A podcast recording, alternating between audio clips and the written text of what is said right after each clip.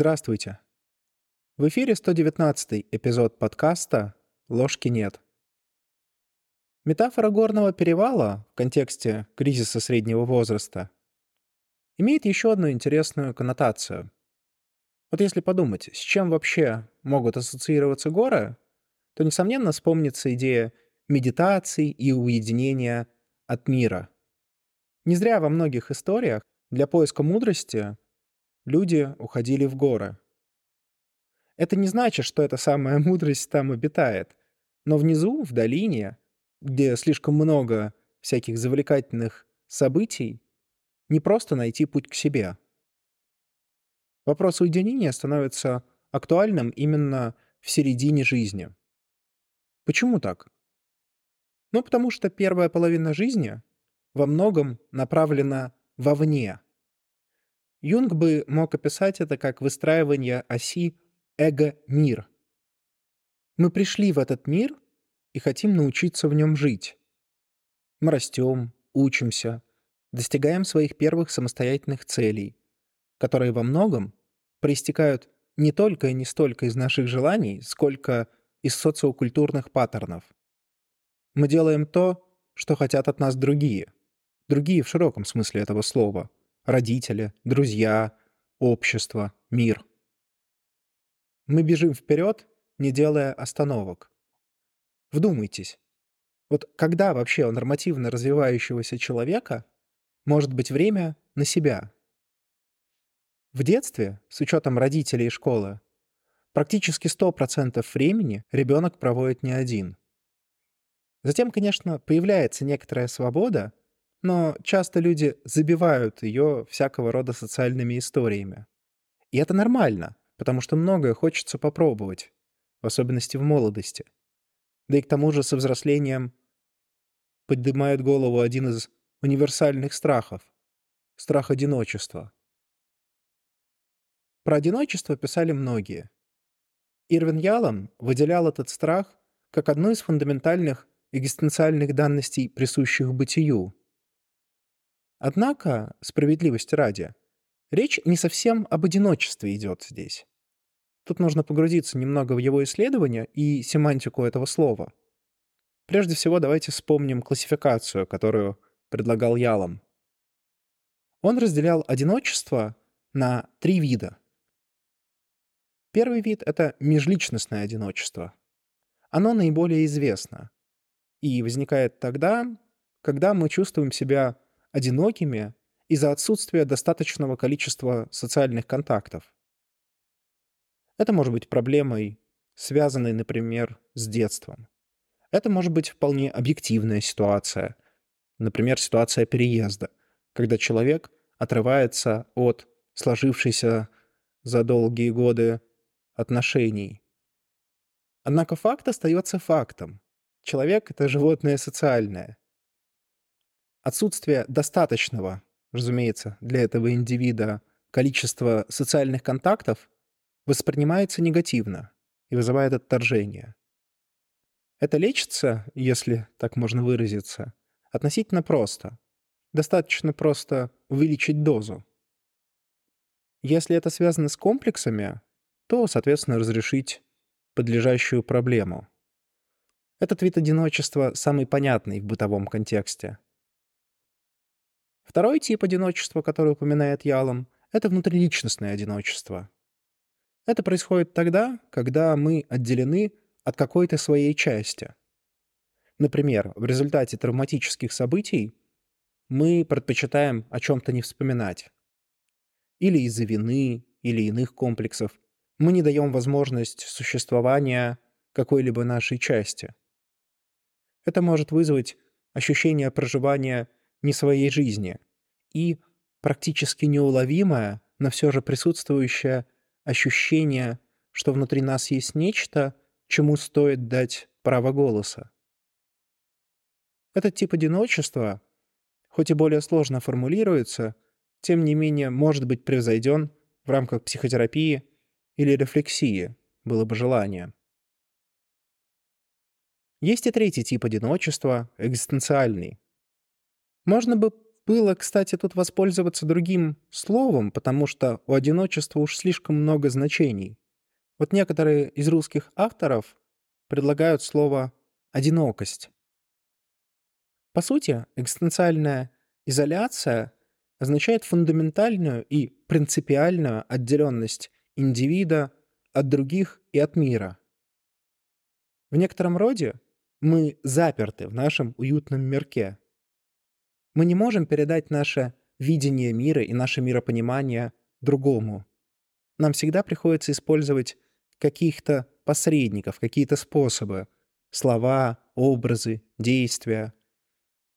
Между мной и другим всегда есть бесконечная пропасть, онтологический барьер, который невозможно превзойти.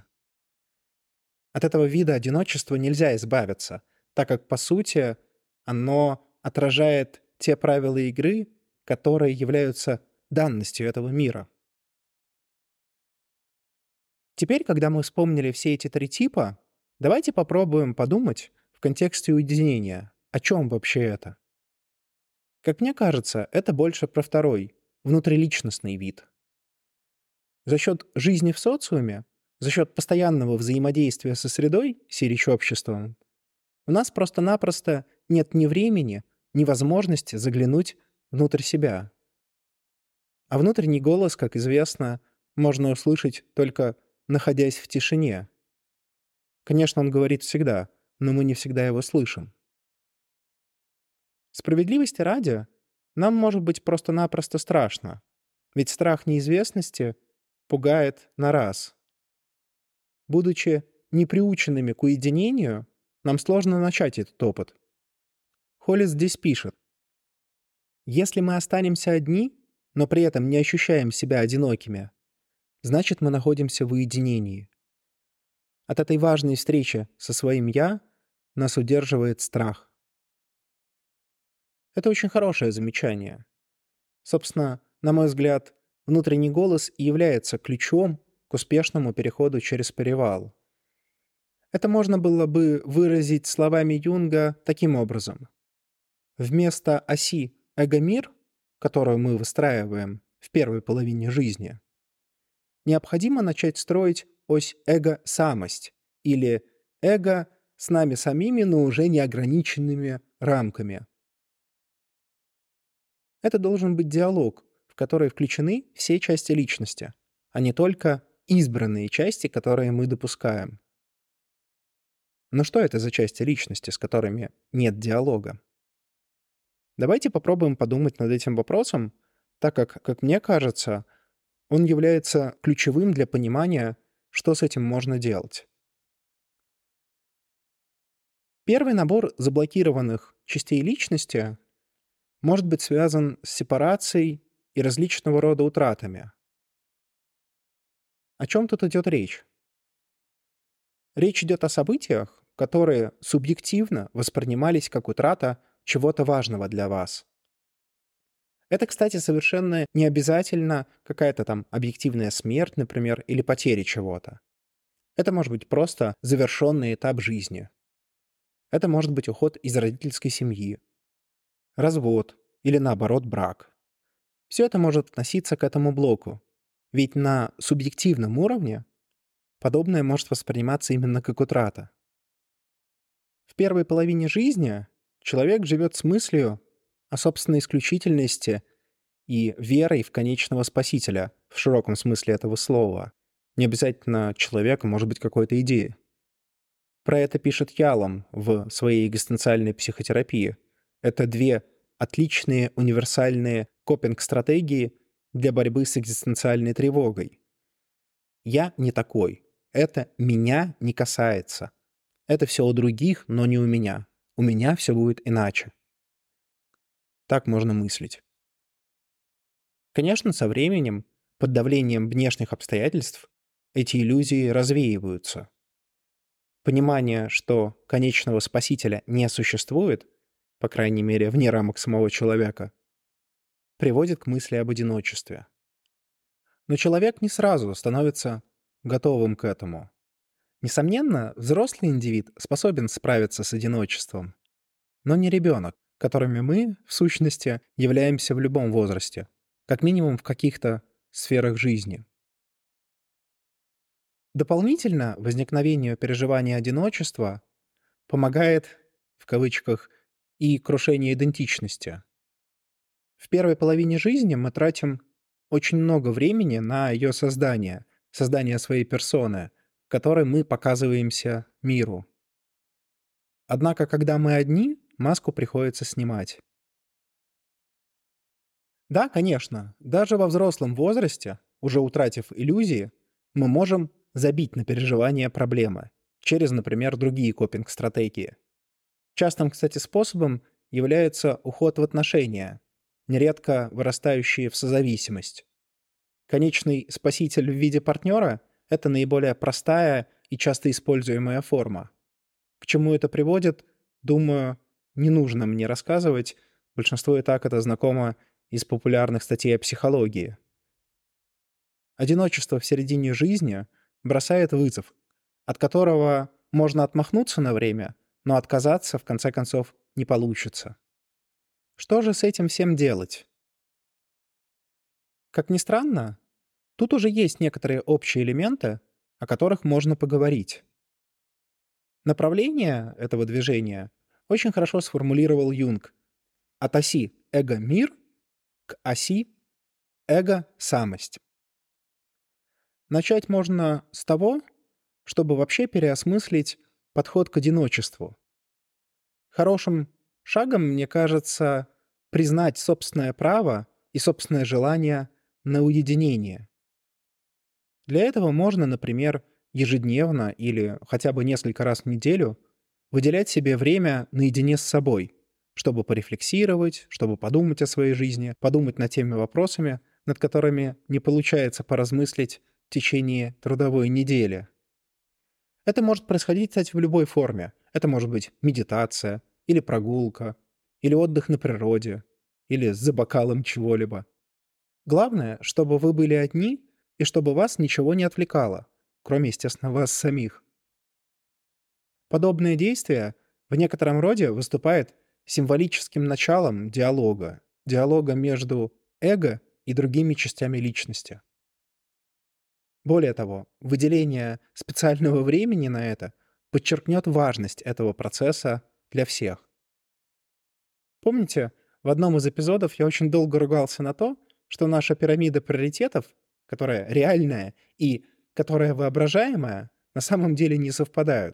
Что на то, что для нас действительно важно, что мы называем сами важным, мы не выделяем достаточно времени, что как будто бы говорит о том, что это не так уж и важно. И вот, собственно, перевал — это хорошее время для того, чтобы вот эту стратегию исправить. И вот эти моменты уединения — первый шаг к этому. Второй совет от Джеймса Холлиса. Он предлагает напрямую спросить своего внутреннего ребенка, что бы такое могло его ублажить.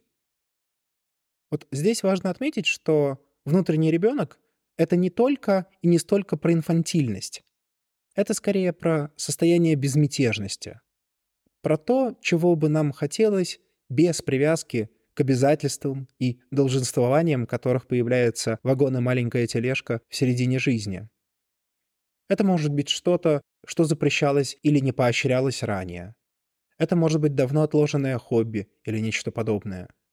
Суть этой идеи в том, что удовлетворять нужно не только желание эго, но и других частей личности. Внутренний ребенок — это отличный пример подобной части.